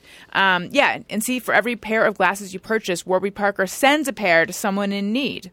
Hope they make sure it's someone in need of course, they're so cool that I would put them on even if they had a prescription that wasn't mine. And then I would blame not saying hi to people on the fact that I'm wearing glasses that don't help me see. But that's just me. I feel like other people probably don't want to do that. So give Warby Parker a try for a stylish new pair of prescription glasses or sunglasses at warbyparker.com. Uh, and when you decide to purchase, you get three day free shipping by using the promo code BESTFRIEND. That's warbyparker.com, promo code BESTFRIEND. Okay. Hooray. Greg Proops. So your new special, tell us about this. Okay, I shot it at Musso and Frank's uh, here in Hollywood. It's the oldest restaurant in Hollywood. It started in 1919, and uh, it's famous because of all the famous people that went there. You know, Bogart and Bacall and Joe and Marilyn. Chaplin uh, ate there. He sat in the window, and uh, all the writers went there. Faulkner and Hemingway and uh, John Fante, Charles Bukowski, the poet. Chandler wrote The Big Sleep there, apparently, and. And uh, stars still go there, you know, Johnny Depp and Keith Richards and whatnot. Uh, the- uh, so I had the waiters introduce me. And I shot it in the back room there. It's a real old school steakhouse place. Like they don't have, uh, uh, you know, goji berries. They have stuffed celery. What and about acai? Welsh rarebit. Yeah, no, nothing. You know, they're the- like they still have cutlets Right. of stuff and consomme. Uh, so it, they have a menu from like the twenties, uh, and it's Do really they have good tomato fun. juice? I feel like that Yes. goes with consomme. Uh, it- tomato to juice there. is like an appetizer, which is fantastic. Right? I love that. With then and served in the little wavy glass with a dish under it, right? Like the dish is No- supporting yes. the glass in case Right. something horrible happens. know what kind of emergency could happen with your tomato juice. accident. You could be salting and peppering it, which people do. Oh, yeah. with tomato juice in the old days, and then some could get onto your sauce. Oh, that's true. Uh, so the the uh, Sergio and um, Ruben and all the Those are those are even old school names. Oh yeah, and they make the most uh, sublime martinis there, and they put the martini in your, you know, in the martini glass, and then the extra part of the martini lives in a little thing of ice that comes to your table, so That's you can pour nice. yourself extras out of it, which Nice. is superb. So I shot the thing, and. Uh, then here comes the exciting new show business part of this. Oh, good. I was going to sell it over the internet on chill.com uh, for $5, and it, it was going to drop on Tuesday. And chill.com went out of business on Friday, Allison. And now here we are sitting here. Uh, so there is Why a is he video. Why is he here? What? Are, why are we doing this? I know. yes. Through no doing of mine. Of course uh, not. they- Wow, that not. Wow, that's a terrible break. I'm sorry. that Well, sucks. thank you. Yeah, I'm They- sorry. I made a joke instead of reacting to the No, appropriate no, way. you, you, that you, does you blow. had exactly the right reaction. So it'll come out, but I'm not sure uh, where or when. Okay. Um, uh, we're looking for other platforms and other things like that. I like to sell it over the internet, but that might be a little further into the future. However, the, it's not a topical uh, uh, stand-up show. It's a sort of evergreen. I tell a very long drug story about working for a meth dealer in San Mateo when I was a teenager. and uh, the other part's all about old time show business and restaurants and writing and authors and Bukowski and this and that.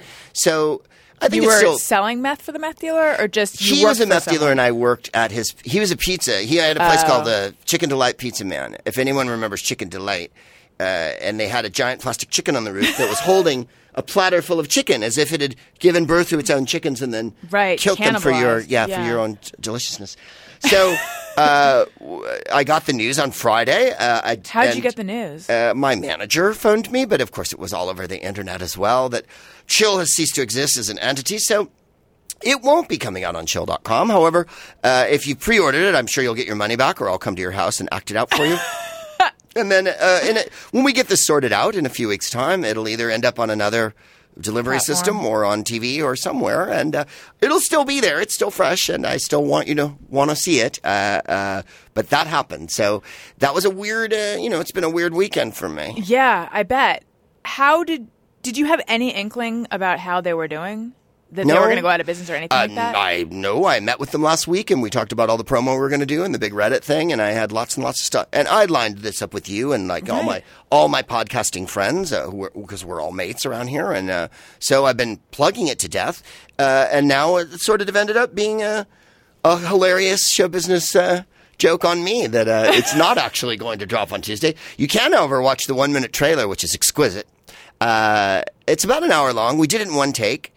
Uh, and I kind of made some of it up on the day and everything, and it looks beautiful. Marcus Raboy shot it, who did uh, Katt Williams special and Paul Tompkins, and it's really beautiful. And Neil Marshall produced it, and he made all the Carlin specials, and so we had a high class team. Uh, and it's in a beautiful restaurant, and we didn't even do any set dressing. I mean, the restaurant's so punchy and so old school looking. You know, the big mirrors and the booths, and the waiters have the gold jackets on. Should I get and- married there? Looking for a location. Would it work Mm, I wouldn't get married special there, but I would. I would have a belt. I would have a, a, a I would have a drink there and or a steak or something Okay. because steak's really the way to go there. But uh, it'll come out, and when it does, uh, I I'll be the first to let you know that uh, when we get another thing in place to put it out. Well, this is good. This will just get people excited about it. And I do want to play a clip, but first I want to ask, um, how did you so how did how did you get hooked up with chill.com to begin with? Uh, they they came to me. I'd I'd heard about what uh, Maria Bamford did a Mm-hmm. video for them. What she did in her own house, which is beautiful. Uh, and then Should Eric I get Shaf- married there? At Maria's house, Yeah. yes, in front of her parents, I hope. Okay. Uh, and then Ari Shaffir did his, and so I knew that a couple comics had done it. Uh, and you know, this is Hollywood, so this is a new business. The putting a video out, uh, streaming online for five dollars. Right. It's only what two years old that this even existed. Like Yeah. Louis, when did Louis do his? You know. You're right. It's super new. And so uh, this happened right in the middle of it. Um, so the, you know, my agent took me over there, and we had a meeting, and you know, it all got made. Uh, it exists. Yeah. Uh, it's not like it doesn't exist. Uh, it's just that it won't be coming out on chill.com. So I it'll bet come out you, somewhere. you won't. I don't. I know nothing of this. However, my hunch is you won't have any trouble finding a place to put it out, Thank and you, everything will be up and running and smooth. And then you'll look back and you'll be like, "That was actually somehow a blessing in disguise." well, as they say, the road I- uh, isn't the road; the obstacles are the road. So uh, uh, this was a small, uh, you know, I, it was nothing I could do about it. So I have to roll with this one. Did you know? Okay, now I'm just making people wait for the clip. Okay. Um, earlier you mentioned two roads diverged in a wood, mm-hmm. in the woods, and I don't know where I encountered. I don't know if it was online or if I heard this somewhere. But someone was saying that everyone has misunderstood what that poem has always meant. Oh, really? Because I thought that it meant it made a difference that he took Yes. the one less travel. But the person was saying that actually, if you read the poem, you'll see that he's saying that it actually made no difference at all. Huh. My, Yeah. under- my inkling was that it was because the last line is, I took the road less traveled by, and that made all the difference. So Yeah. I thought, well, doesn't that indicate that I think so, he but I, looked at the two roads and he went, I want to take the one that not everybody Right. takes? Ways rerouted him that way. Well, I guess you could look at it either way because poetry's open ended. Mm-hmm. Robert Frost isn't around to ask, but No, I wish I could remember what I was reading that explained it. Because I Mm. guess it's like, I and I'm forgetting the rest of the poem. well, maybe it doesn't make any difference. Uh, I, I'd like to think you can make a difference with the choices you make, but then again, I, I lay in bed at night thinking, I should have taken that game show in 2002 when they offered it to me instead of turning my nose up and being a dick. But then I think, but really, would that have mattered if I'd done one more game show? You know what I mean? These are the kind of dopey Is that what you're plagued conversations. by at night?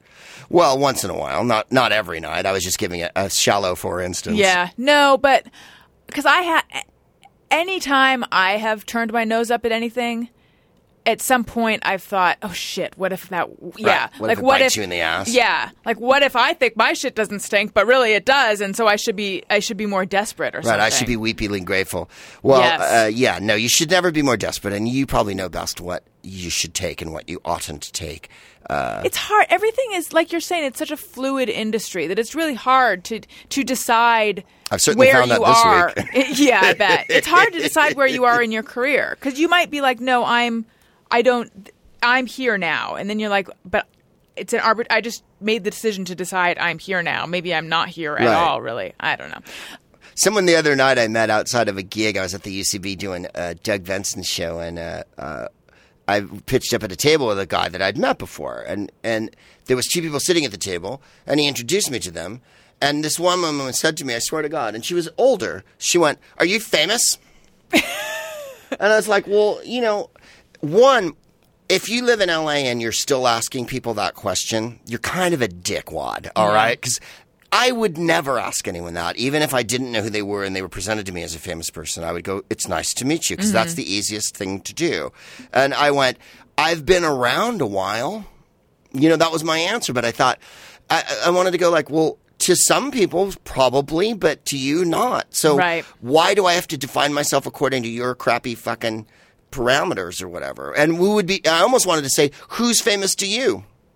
Yeah, Because then if she said, you know, Robert Frost, then you know that's one thing. But if she went like, well, I love, you know, I love that morning show with uh, with Regis and Kelly. Boy, that's a good, you know, or I like that Johnny Carson. He's pretty good. then you know. So you know what I mean? Like, are you famous? Like, oh Right. God! But I thought, why do people say that? yeah. And why do people say, you know, uh, have you gained weight? You know, like the, the things people will say. People say like- that. Oh, not always, but um, I've had people say that to me. Yeah. It's horrible. Uh, I just always think I never ask anyone how old they are, ever, ever, ever. That's so irrelevant. Mm-hmm. but you get it all the time. Yeah. Or uh, oh, what is your uh, what is your what does your fiance do? Yeah, you do get that one. Like, w- w- wait, I have to answer to you for what he does. You know, how So- about this? He lives off of my dick, which you should start to do. you know, it's a little personal sometimes. I get the sense you feel like your dick is crowded sometimes. My deck is an apartment block, but there's only this many units. You know what I mean? I don't have time for everyone to rent. Right. So I, I urge people to rent a unit off my ass almost instantaneously. All right, let's hear the clip from the special that will be coming out. The staff has worked here since the Earth was a swirling ball of gas. What happened was the Earth cooled, and then out of a pool crawled Sergio and Ruben and everyone who works here.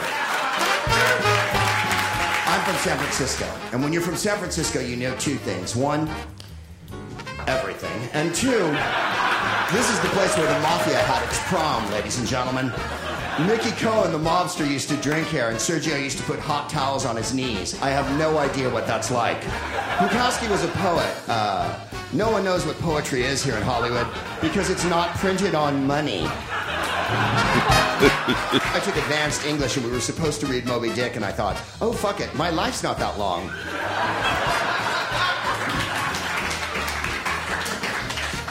All of Moby Dick? How about just the dick part? Let's cut to the chase. What a sensitive crowd. And we had a uh, we had a You jazz don't get band. any retakes, by the way. Talked over.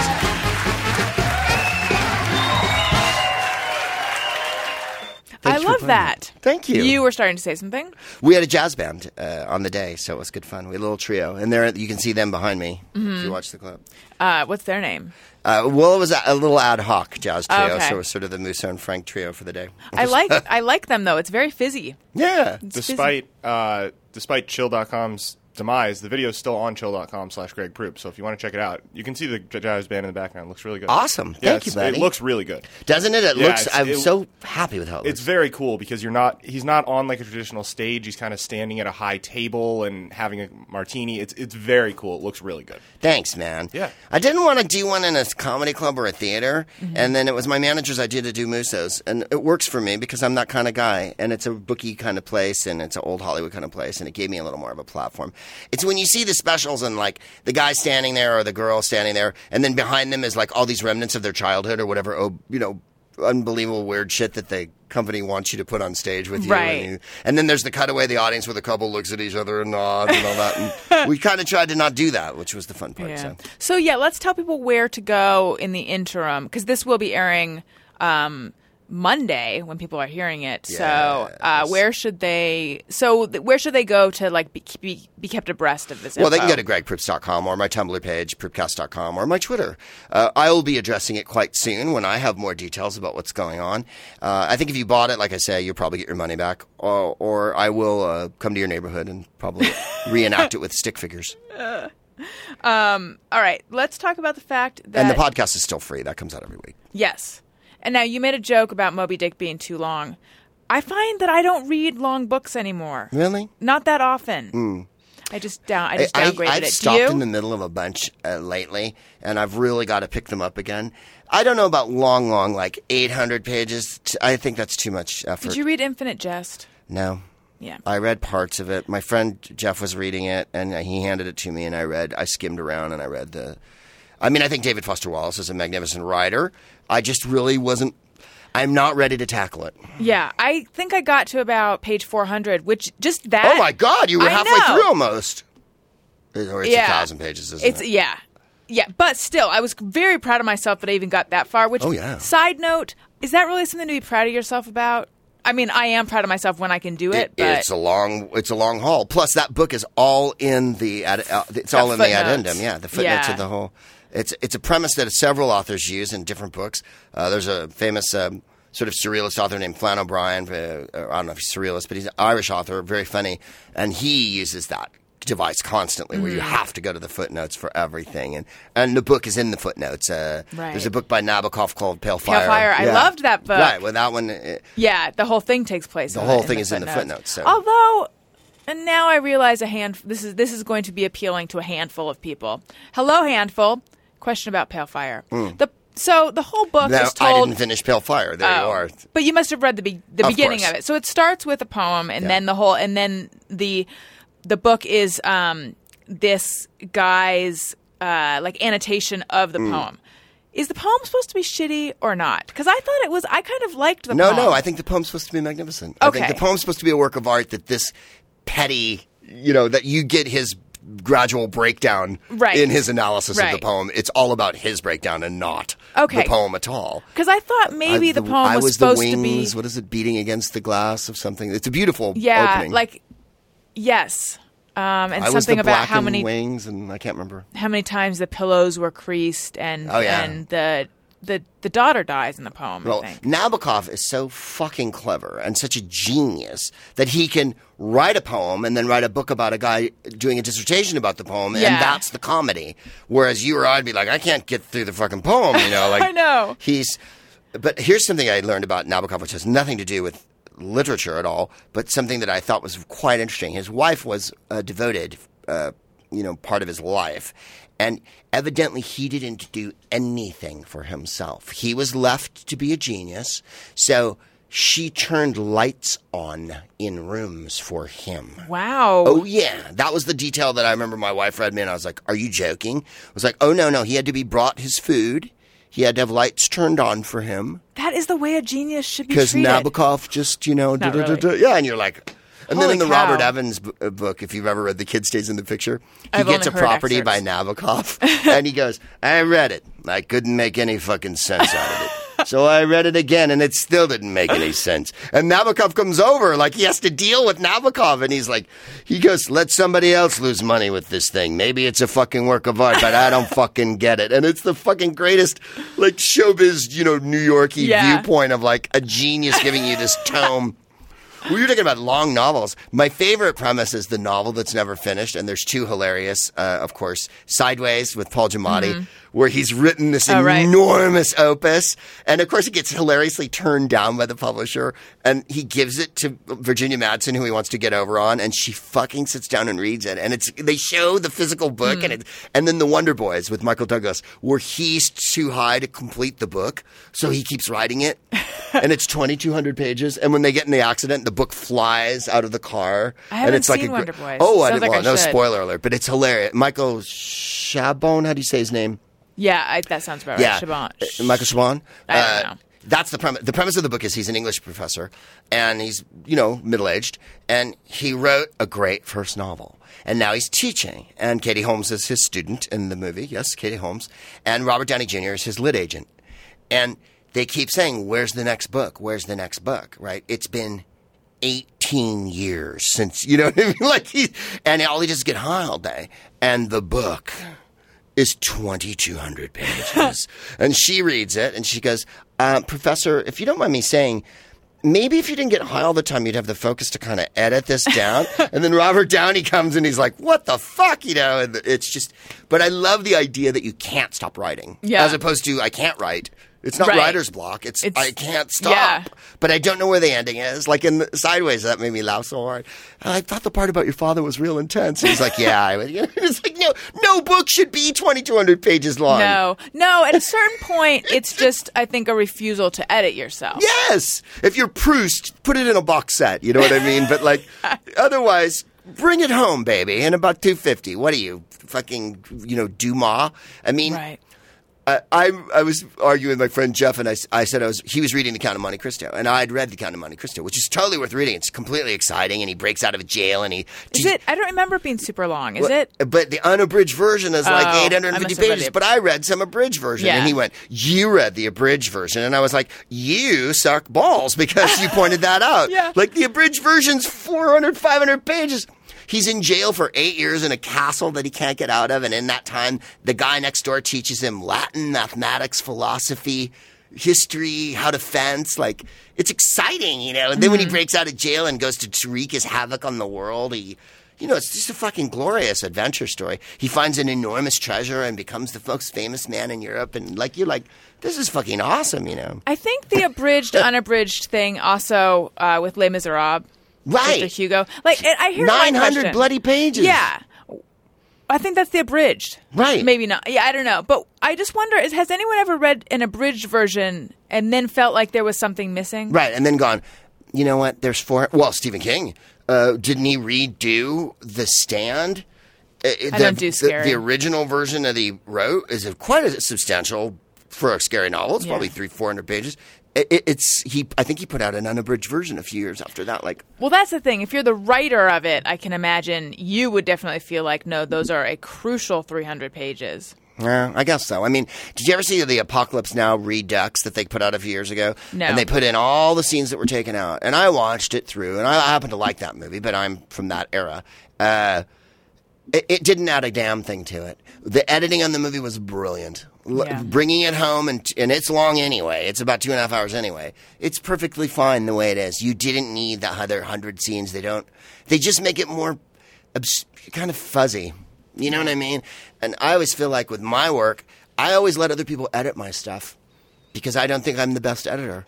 I think they'll go, "This part's not funny. Take it out." Oh, yeah. Yeah. No, I, def- I, I definitely am not the best editor of my own No, stuff. I mean I'll blather forever and ever, but it's up to someone else to go. Let's cut this down to a manageable length. Uh, no, I haven't read Moby Dick, uh, but again, I know people who have read it. I, of course, I cheated and picked it up in a bookstore and went to the last chapter where he finally appears. Because you've had 900 pages of waiting for this Right. whale, and then the whale comes and How wreaks bloody havoc. Yeah.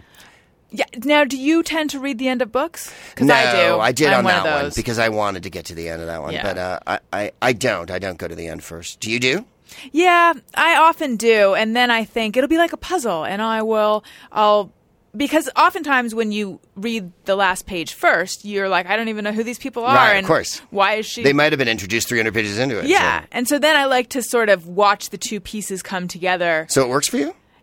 Yes, but it yes, it does, but I um but I don't think I should. I, pro- I I feel like a better person wouldn't do that. A better person would pace themselves and would be patient. Do you like nonfiction better? Or Um, No, fiction?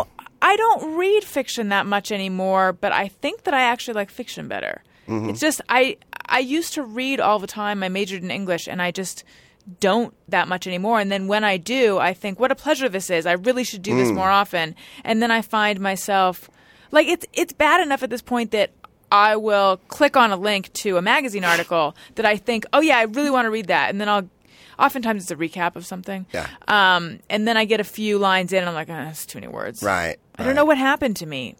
Well, it's attention span. Also, what, like what's what you have to get done in your life. If you got shit to do, you can't. Yeah. I mean, I fly a lot, so I have the opportunity to read, which I think is a luxury. You know, people say, "Oh, I hate flying" or whatever, and it's like when you have a five-hour flight, you can. I mean, you you can't bring something too deep. Let's be honest. Your Right. focus is a little fuzzy up in the air there. But, uh, I, I, I find some. I've gone through periods where I felt so insecure about the world that I couldn't read fiction for like a year or two, and I would only read history books, and then I go back to fiction and stuff.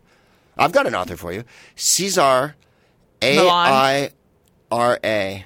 A-I-R-A. I don't know how you pronounce that. It's not aria. It's maybe it's uh, Iria or something. But his novels are this big, Okay. and they're hysterically funny. And the one I just read was the literary conference, and I'm reading Ghosts now. But those are good. Also, uh, Kipling's *The Man Who Would Be King* is about 100 pages long. All if right, you want to read a little novella. I'm going to look on Audible to see if they have Yeah, them. they will. They will. I, I recommended some books on Audible a week ago, but I'm reading one now called uh, Leonardo da Vinci and the Last Supper. It's about how he put the painting together, and it's absolutely fascinating. But there's, it's not like a dry history book. Like then in 1494, this happened. It's like he wrote on his notebook. Um, I've got to buy bread, or I've got a German boy working for me. And my favorite one that I just read yesterday was bought wine for the morning, and that's Da Vinci writing that, like you or I would write. it. Yeah. I thought that's what that. makes it good. Greg Proops, what's the most valuable thing you have on your computer that you would be devastated if you lost? Oh, the pictures of my wife, probably because I don't have hard copies of all of them. Like Yeah, up to a certain point in our in life, yeah, up to the uh, early 2000s when it was still cameras and we still Yes. got everything printed. right. Uh, but I haven't printed out every single picture of. I was just thinking the same thing because I look around my apartment and I look at the photos and the frames, and they're from at least 10 years ago. Like, I haven't, I've stopped updating. Mm-hmm. Right. Everything's virtual at this point. I don't have any new photos in any of my picture frames, Yeah. and we have all these photo albums, and they're all from the 90s and early 2000s. Right. I know. And it's sort of scary when you think that all of that could be lost. In Yeah. fact, I had a computer die many years ago, uh, and thankfully, a lot of it we were able to save like some of the stuff Yeah. some of it was lost um, but then at that point i had this experience that i think many people who've had a computer crash have experienced which is having someone who's into tech yell at you you have to back up you have to back up you have to back up well you know what will help you back up carbonite I just installed this on my computer and it works really well. It works in the background. And now I know that all my stuff is there, including my very important, adorable photos of my puppy. And also some photos of Daniel and me on the day that we got engaged. but seriously, like a buttload of cute puppy photos that I need to print out. A buttload. Yeah, I um, love that measure. it's it's it's perfectly elastic. Mm. I mean, depending on the butt. Uh, but Carbonite backs up your files to the cloud for you automatically whenever you're connected to the internet. And you guys can try it free at carbonite.com. There's no credit card re- required to try it free. Use the offer code ROSEN and you get two bonus months with your purchase. So remember that's carbonite.com, offer code ROSEN. When are you getting married? Do you mind if I ask? You probably told your listeners a thousand times. No, I actually don't think I have told them because it keeps moving. Oh, we have been very. I'm familiar with that. Y- yeah. The oh my God. Well, a wedding is nothing other than a series of decisions. Yes. And uh, we are right up against the like decision making. I'm going to say deadline, but it's not a deadline. We're just we're, we're really hunkering down and trying to make some decisions. Originally, it was going to be December, but that is there's no way that's going to December happen this now. year. Yeah, Oh, that's originally. rushing right up, Yeah, yeah. no, there's no way. I think March now. Okay. Except a tiny bit, maybe April. Um, April's nice. I don't want to do it after. See, I I am I like Christmas, I like winter, I don't like summer, and yet late like spring slash summer is really the most convenient time. Um, Are you gonna have it outside? I think the ceremony outside, reception Well, then inside. I'll go spring. Yeah. yeah. Although here in LA, any month is good. It's Right. 70 degrees on Christmas Day. Except then there are people who are like, well, you know that April's the month that it rains the most. Where'd you get married?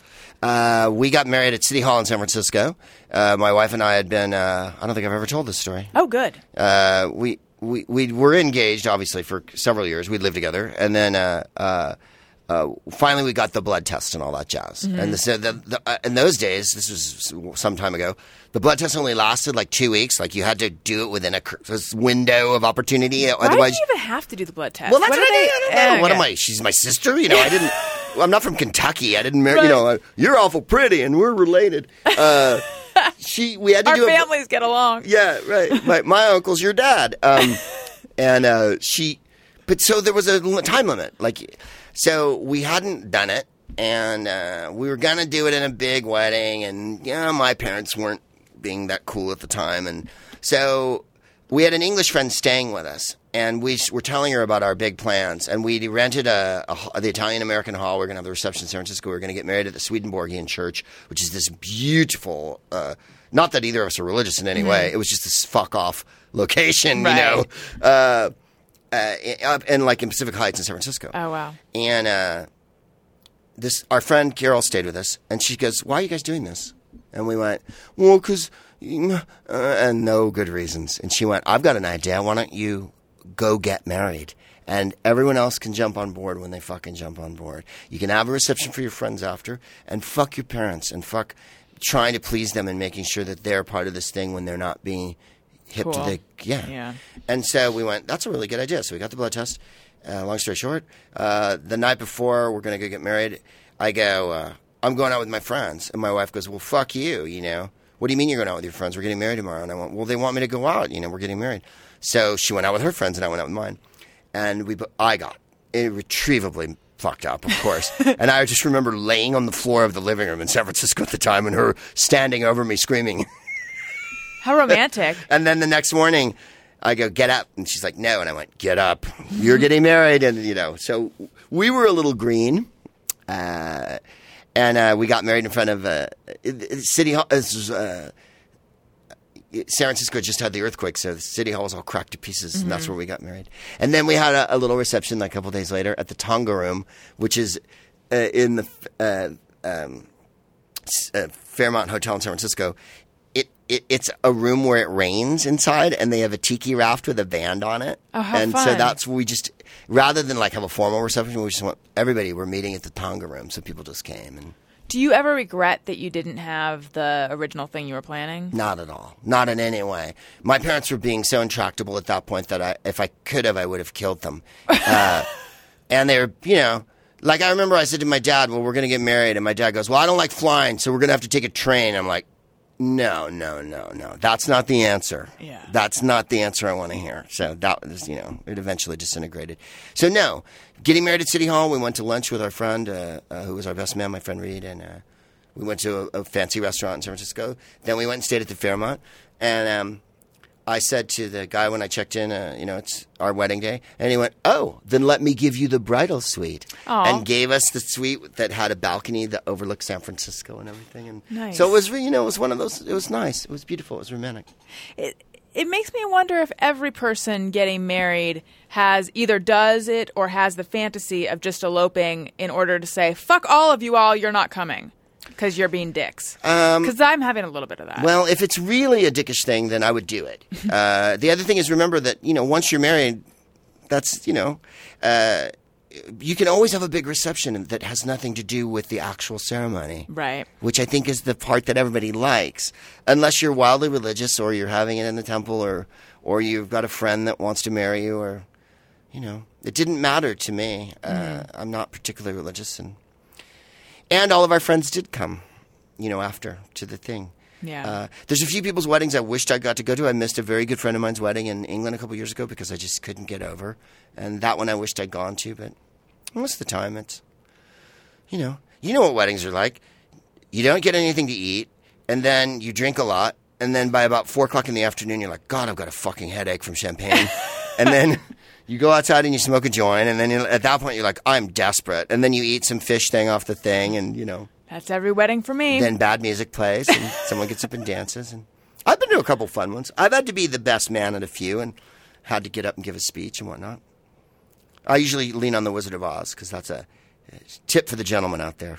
Wizard of Oz. Because he says, uh, "Remember, my sentimental friend, that heart is not judged by how much it loves, but by how much it is loved by others." And now, when I look around this room, I see that our hearts are full. Oh, Uh-huh. Oh yeah. nice. You got to have a little quip there at the end. Ne- I've heard about stories, you know, where they let the best man get up and like, you know, dirty jokes, yeah, and making Yeah, I don't fun It- the- and all that shit. it should not be a Uh, uh, roast. Uh, uh, uh. Save that shit for the bachelor party. Yeah. the bachelor party can be as big a roast as you want. You take the guy's pants down, put a dildo up his thing, take a picture of him with a draw a cock on his head, whatever. That's fine. The day that the families are there and the women are there and everybody's there, that's only approbation, baby. You Yeah. just heap praise on everybody. You can't start in on the well. I think I can't believe he's marrying this fucking chick.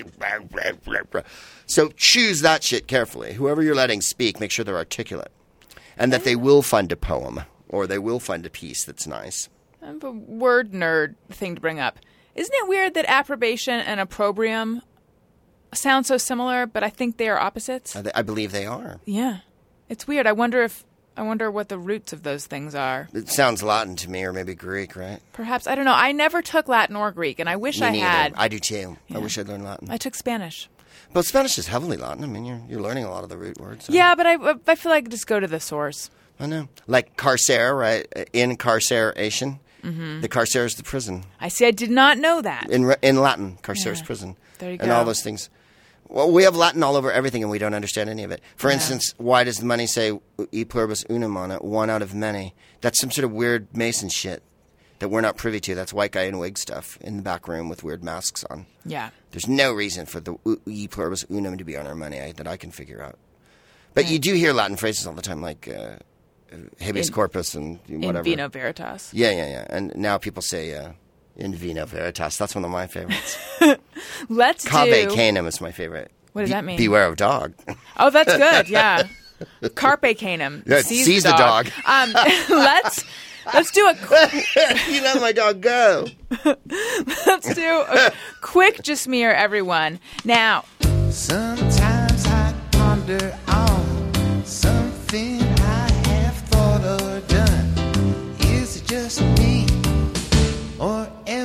everyone? Greg Proops, you may remember this segment as the one that you mocked just shamelessly at the live show because it's just it, Did I remember? mock? yeah but it was it was hilarious. In fact you sang a little closing song that i made gary play for a while. And some of the lines were um, like there's a chicken on my stoop and there's pudding and i'm scared. And i think that allison will relate to all of this. Anyway. Doug and I had been in his room for a long time before we came up to the show. So, yeah it seemed that way. Yeah. um, brian pruitt says i use but you guys were great. I use my spare car key once a week to make sure it still works.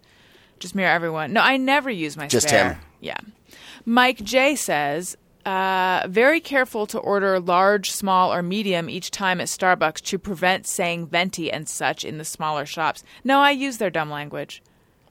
Is it Vente or Bente? Uh, it's Vente, oh, isn't I think it? it's v- yeah with the v- If you were really going to pronounce it, it, it would be Bente, wouldn't it? If you were speaking In Latin. Yeah, if that was Italian. Perhaps I don't Does, know it, does Vente even a word in Italian? twenty. Oh, it's the 20. 20 ounce, 20 oh, coffee. dig. I see what they did. God damn, I never knew that till this second. There you are. How about that? How enlightening! But in do- Italy, you pay first. And that took me a while to learn. Really? Yeah, you pay for you go do a cappuccio or whatever, and they give you two, and then but you pay first, and because I remember the guy looking at me every day for a week in Florence, like I was an idiot until I finally figured out that everyone else was paying first. you order and then you pay and then you get your coffee. You Yeah. mean Yes. You don't go at the end like we right? do here. Like right, like Yeah, if you're yeah, having a waitress service. I think if you said Bente in, in Italy, they would be like, "What the fuck is your problem?" You know, Yeah. that's a, such a Starbuckian. Yes, And Starbucks is named after. Moby Dick. Yeah. There you go. There's Vanessa. always a Moby Dick connection. I avoid certain items, certain food items at family gatherings, depending on who made it, judged mostly on the cleanliness of their house. No, I don't. I, I, I avoid it depending on how it looks. But I guess I don't often think, oh, that person is gross. I bet their food's gross. The only time I freak out is like if you go to a barbecue and they're doing like raw chicken and they're putting it on the grill, and I see that it's touching different things or that they've used the utensils. That's when I panic a little bit. Mm-hmm. I'm that anal. Her picture's really cute on her uh, Congrats, or Vanessa. Greg Proops thinks you're cute. She is cute. Melissa Acosta says, although I don't go. Jodie Foster. Yeah, you're right. A bit. Although I don't go out of my way to do this, whenever my underwear matches my shirt or outfit, I feel especially cute. That's cute. Do you feel that way? Uh, n- no, but I think it's cute. Does your underwear ever match your outfit? Um, I usually wear black underwear. Uh, Oh. What does Bill Murray say in Stripes? I don't usually wear underwear. and When I do, it's usually something pretty exciting. uh, there's a really groovy for the fellas uh, underwear concern called Moods of Norway. I think they're on Melrose, and they have hilarious. I have their album. I was given one. Yeah, I know, right? They came after uh, uh, Ace of Base and before uh, the Cardigans. Um, they. Uh, uh, I was given one as a joke when I was on a TV show. Like, it's your birthday, so they gave me the gag present, and it was like disco underwear pants or whatever. Mm-hmm. And I brought them home, and I wouldn't wear them. And then I finally showed them to my wife, and she was like, "Those are really cute." And then I have a few moods now. I don't have them on now, otherwise I would actually show you. But they they have like choo choo trains or whatever on them. You know, I like that. Yeah, it's fun. It's Fun- fun. it's funderwear. Yeah, yeah. It is fun to wear. Anthony Campoto says, But matching your outfit to your underwear, I think with women it's a little like if a girl takes off her uh, clothes and she's got like the, to die for fucking black bra and black panties, then that that is an exciting moment. Very. Yeah, that's really exciting And for on guys. the, on the topic of, of accessories and clothing, I'd like to point out that earlier in the show, Greg had to blow his nose and I pulled know. out a matching handkerchief that is just dope. And It's he's super always wearing cool, yeah. super snazzy socks too. He's- Great style on this. Thank you, man. Betty. These are Paul Smith. This I- is a can Thomas I see Pink. your sock? Yeah. "Oh wow, Yeah. nice."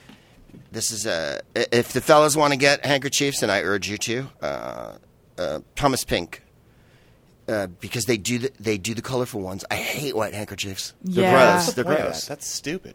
It's stupid because it, it shows everything. Yeah. Does It's- Thomas Pink put his stuff on Amazon? Might do.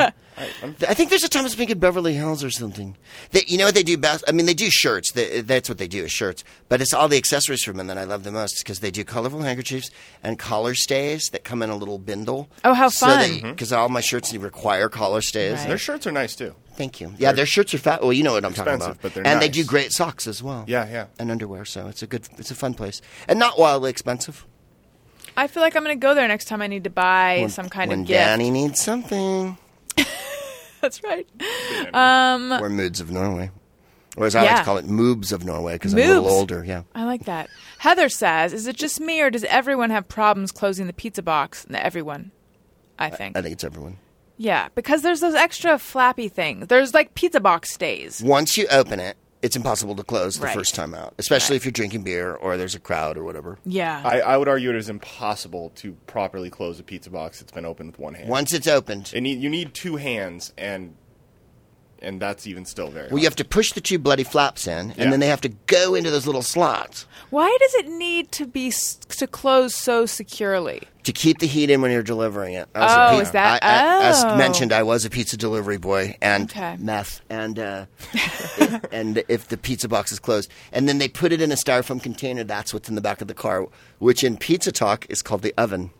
Oh, So you carry the you carry a styrofoam oven with you that all the pizzas live in, and they live on top of each other. And each house you go to, you pull your pizza out, and but it takes Like you a while to get from one to the next. To, in England and foreign countries, it's always a Vespa, and often, sometimes in London, a sexy Brazilian girl will pull up on a Vespa Wow. with the pizza because they just got a big oven on the back of their Vespa. doesn't it seem like oven? It's. I feel like that's. It's weird to call that an oven when, in pizza parlance, there is an oven that Yeah, is it used comes out of an oven, always cooked in right. an oven. Shouldn't they give it some other name? Mm, like the warmer, cubby? the warmer thing. I don't know. I've heard hot bag before. Hot Hot bag. bag. The- well, the hot bag is the is the one that that has the Yeah, the, it- the micro- one, yeah, yeah, that that you keeps plug things into warm. the you plug into the cigarette lighter. But yeah, I what you were talking about with like the oven on the back of the Vespa, that's awesome. Like they have that in Cancun and stuff too. Like certain places in Mexico, you can just hail down a pizza. Guys Isn't driving down the street and just wave Yeah. at him. Boom, I need a pepperoni. yeah, pull a pepperoni out for five bucks. Great. it, the- on the, the Vespa's quicker, Mm-hmm. uh, and it can go anywhere. And in the weather, the weather in London is so shitty that it's always raining. So, like the idea of driving a car through the streets and having to find a fucking place to park in London, your car Yeah. in front of a house is impossible. So you need something you pull up on the sidewalk or whatever. It's smart. If And- it didn't scare the shit out of me, I would travel by Vespa. I know you can't do it in LA. You'll just get creamed. Yeah. Brent Hudson says, I will grab a silverware setting off an empty table instead of asking my server to get me one. Yeah, sometimes. I don't depending. know. I wouldn't say everyone. I'd say he does it. I've done it. But you're not proud of it? Well, if they're taking forever, I'll do Yeah. it. Or if I can't get their attention, or if they've fucked off to the end of the universe and I'm impatient because I'm often impatient. But no, I'll usually wait or ask. Speaking of Europe, I think I was in France, um, and I grabbed a mustard off of the. Oh, yeah, they. I'm surprised they didn't throw me out of the restaurant. It was early-ish in the morning. Yeah, because my sister and I had just arrived there, um, and I think the hotel wasn't ready yet. Right. So like, everyone was drinking their espresso, and I don't know what. We, I guess I needed mustard for something. I think we, we were having breakfast, but um, there was like this. you were having a hot dog, Yeah, something classically French. Um, a there was this like um, sidebar thing with a lot of con with all the ketchup and mustard or whatever. I maybe they didn't have ketchup, but you know. So I just just to took a mustard off of there, and they looked at me like they wanted to kill me. Yeah. I felt so American in that Right, moment. right, right. No, the service is strictly delineated there, and they don't like it. I guess, yeah. I was in an Italian grocery store once, but it was a very fancy one, and I picked up a piece of fruit out of the thing. You're not allowed to do that. It was a really fancy store, and the woman came over and was like, and then I put it back, and then she picked it up and put it in a thing for me, and I was like, oh right. Yeah, well, what you just point to your fruit and they yeah, get yeah, it. Yeah, yeah, yeah. When you go to the greengrocer uh. in those places, it's like, show me the oranges, and then they show you. So that involves a lot of communication in another language. Well, we're used to going to supermarkets where you just grab Right, everything. right. But if there's a person standing there and it's their job to fucking yeah. put fruit in a bag, oh right, you're taking you're taking money out of their hands yeah, yeah, conceivably. yeah, yeah. Why not just walk up to the shoe shine stand and take out the rag and start doing your own shoes? You know, like They should have self-service shoe shine. Well, they have those for men. They have the hilarious whirly ones. Oh, yeah. that live in old time bathrooms, which I always use because they're fantastic and they, you know, That sounds fun. I've never I've never had a chance to It's get a- near the it- swirly it's thing. a pole, and there's a button on the top of it. And hilariously, there's a red swirly thing and a black one. Depending on the press color it- of your yeah, shoe. Yeah, and you put your foot under it and go. whirr. Fun as shit. Yeah. Yeah, it's a treat. Speaking of things that are fun as shit, I was just reading Yelp reviews. Do you guys ever go to self-service car washes and would you say that experience is fun as shit or is it more fun to let someone wash your car? I prefer to go to a car wash where they wash, but I have been to the self-service ones. Same here. And the thing about the self-service ones is you've got to bring an extra rag or two to dry the fucking car off. Because if you don't, the car it looks like you didn't wash it. Yeah, that's true. They have this like gimmick of it. The, the last one is like uh, Spotless. spotless water dryer. But that's bullshit. It never works. No. Okay. And you have to be very careful about the brushes, like because if you don't look at the brush beforehand, like people drop that shit on the ground and like rock will get lodged in there, and then you'll just pick it up off the like stand to go wash your car, and you'll fucking scratch the entire side of your car up. Yep. So, And they sell you the little rags that you're supposed to dry your car off with, and it's like a handy wipe from 1971. Mm-hmm. Yeah. Like it, It's you couldn't paper. the moisture after two seconds. It's you know like you literally have to bring like a beach towel or something. so I think with that you. those things are okay, but you have to plan ahead and be very careful. All and right. never roll your window down if it's got the moisture on it, because then it's just a streak Right. mess for the Yes. end of time. Even I when you feel go like to we the should real. have gotten past that by now. Yeah. I feel like the new Mercedes or something should have a drying thing in the bottom. that- Right. Yes, it should have a window heater dryer Yeah. thing. We, we we shouldn't be dealing with this, right? No. Because see, Gary, I went to the car wash that you recommended, and I liked it, but I felt like it. Um, the smell inside the car after was not good, and I saw and I noticed on Yelp someone talked about like the rags smelling, but they do for a certain amount for extra you can get air freshener, but I don't want that because I'm trying to maintain the new car smell. I don't think I can I anymore never get though. the air You're never going to maintain the new car. smell. I Smell want. I know. I get There's in my one car called and I car sniff. smell though. Yeah, now. but yeah. that's just a tease. I get in my car and I'm like, and everyone that gets in my car, I ask them if it still smells like new car. Eventually they don't. I know. How do you? I want to preserve it. Well, there is a there is a smell called new car smell, but I don't think it actually is a thing. That's 'cause an option at that place, but Where do you go?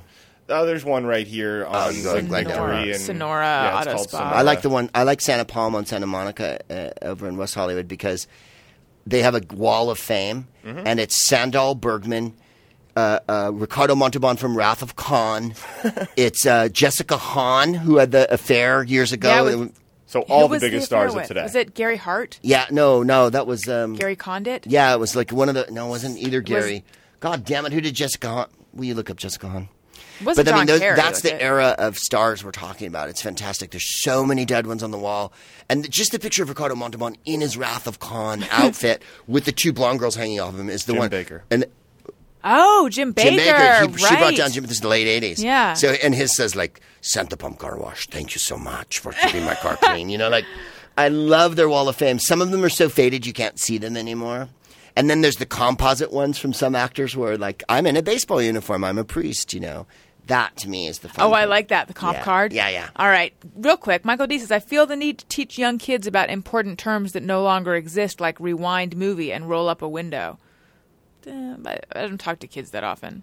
I mean, I do on my podcast because I'm inevitably talking about things that happened 30 or 40 years ago. So sometimes I'll have to stop and explain what a record cleaner is or something. or, or Oh, what- yeah. whatnot. Those little. No, Yeah. I'm kidding. Does he mean like the crank thing? Because Yeah, I still he roll my windows roll up a all the time. Yeah. Yeah, I think he means the crank thing. But it's still Yeah, referring. it's- It's, it's I guess the- you the put your window up. You know what they don't have anymore that no one would ever remember is the little vent window that was in the both sides of the front seat. That you could angle. You you tr- you opened it with a little thing like that and you pushed it and so the, the smoke would blow out or whatever somehow. Uh-huh. But they stopped making those. Oh my god! In the seventies. yeah. When I don't know, remember the last time I saw a Late vent. late seventies for sure. Jason Dix, I don't weigh myself because if I knew how much I weighed, there's no way I'd keep eating the junk that I do. I'm illogical. Um, no, I'm a lady, so I have to weigh myself multiple times a day, except for certain days where I put the scale in another room because I don't want to weigh myself. But I'm psychotic. Um, Do you weigh yourself every day? No. Um, I no, not every day because invariably there will be days of the week where I feel like I don't think it's going to be good and I don't want to see it. But then the more that I, the more I think about that, the more I'm like, oh, I just have to get on and see. I, I kind of, I'm. I think most women are like this, but neurotic about the scale. So I would not say I weigh myself every day, and there's always, you know, during that time of month, I definitely like have a more conflicted relationship with the scale. So I actually literally will take the scale, take it out of the bathroom, put it under the bed so that I'm not vexed by its. Mm-hmm. What about sight. hotels where they have a scale? In the No, I never want to do that. Remember those kind of places? Yeah. Like, some places do. All of a sudden, you're in a hotel and you're like, "Oh, why is that here? Yeah, I know. I'm on holiday, or I'm on. I mean, just I just Right. ate room service. I don't want the scale." Uh, But I mean, sometimes it could be like a bank error in your favor, where you're like, I don't know how this fucker's calibrated, but I'm light yeah, on this yeah, scale. right. This one shorted me four pounds, and I love it. right. I, I won't get on a scale wearing clothes of any kind. oh no, I take my watch off. Oh no! Right, exactly. Uh, if I could do it without my glasses, I would do it. Like every ounce counts, because you know you go in for your physical at the doctor, and I'm always wearing like boots and a coat or whatever. Yeah, and, they they're like, hop on the, scale. You're like, right, and they "Excuse say me." hop on, right, and then you're like, I don't weigh 285. You know, like let me take everything off, and you know, I Yes. promise you I can get lighter. I than know. This. Yeah, no, I feel the same way at the doctor's office. I feel like, sorry, I have to remove everything below the waist and also above the waist, but here Yeah. we go. Yeah. When you're wearing like boots, it's like no, those weigh five pounds. Jeans, yeah. all of it. Oh, you're Exactly. adding, and then they then they write it down. Oh, the you know the big ass figure, and you're like, but I don't weigh that. Right. You you you've added a bunch of weight to me because you've weighed me. You know, I'm wearing a puffy jacket and a and a buffalo hat. That's how I dress. That's when I go to the doctor. How cold is it when you go to the doctor? It's just unfair, is all I'm saying. I know, but anything, I just can't weigh myself unless Yeah. you know. I'm with you. Well, Greg Proops, this has been delightful. Thank Thank, you, my so much for coming on the show. Um, so, everyone, stay tuned for where you can go get Greg's special. And they can follow you on Twitter at Greg Proops. Yes, please. They can follow me on Twitter at Alison Rosen. Follow the show's Twitter feed at ARIYNBF. You can follow Gary at G. Patrick Smith. And if you're going to buy something on Amazon, perhaps a pocket square, some fun socks, some fabulous underwear, shirts, any sort of thing like that, why not click through the banner on my website, AlisonRosen.com? It does not cost you anything extra, but it helps out the show. Also, we have a ringtone available. Hey, hey, hey, go fuck yourself. That is from the Hey Go Fuck Yourself segment, which we do. We used to do it all the time. Now we do it periodically. But on the sh- the Thursday show last week, we did a huge Hey Go Fuck Yourself segment, which got surprisingly deep and poignant because Chris revealed something and it was nuts and it was emotional, but, but it was really cathartic, I think. Um, and then also, I uh, aired a bunch of petty grudges against people. Um, so go check that out and get the ringtone. You need this. You just do. You can get that by searching "Hey, go fuck yourself" uh, with your iPhone in the iTunes store. And I think, let's see, Gary, is there anything I'm missing? I think that is it. Greg, thank you so, so much. You guys, thank you for listening. I love you. Goodbye. Hey, do you know about the Alison Rosen show?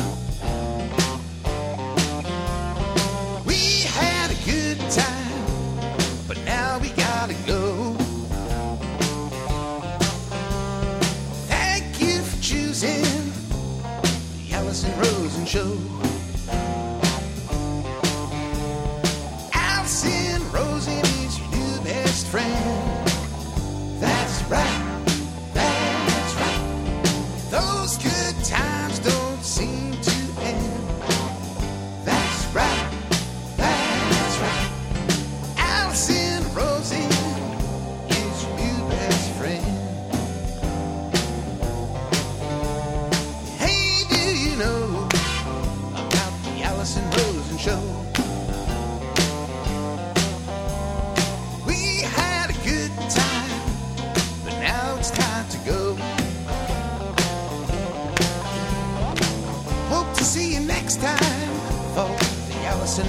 Show.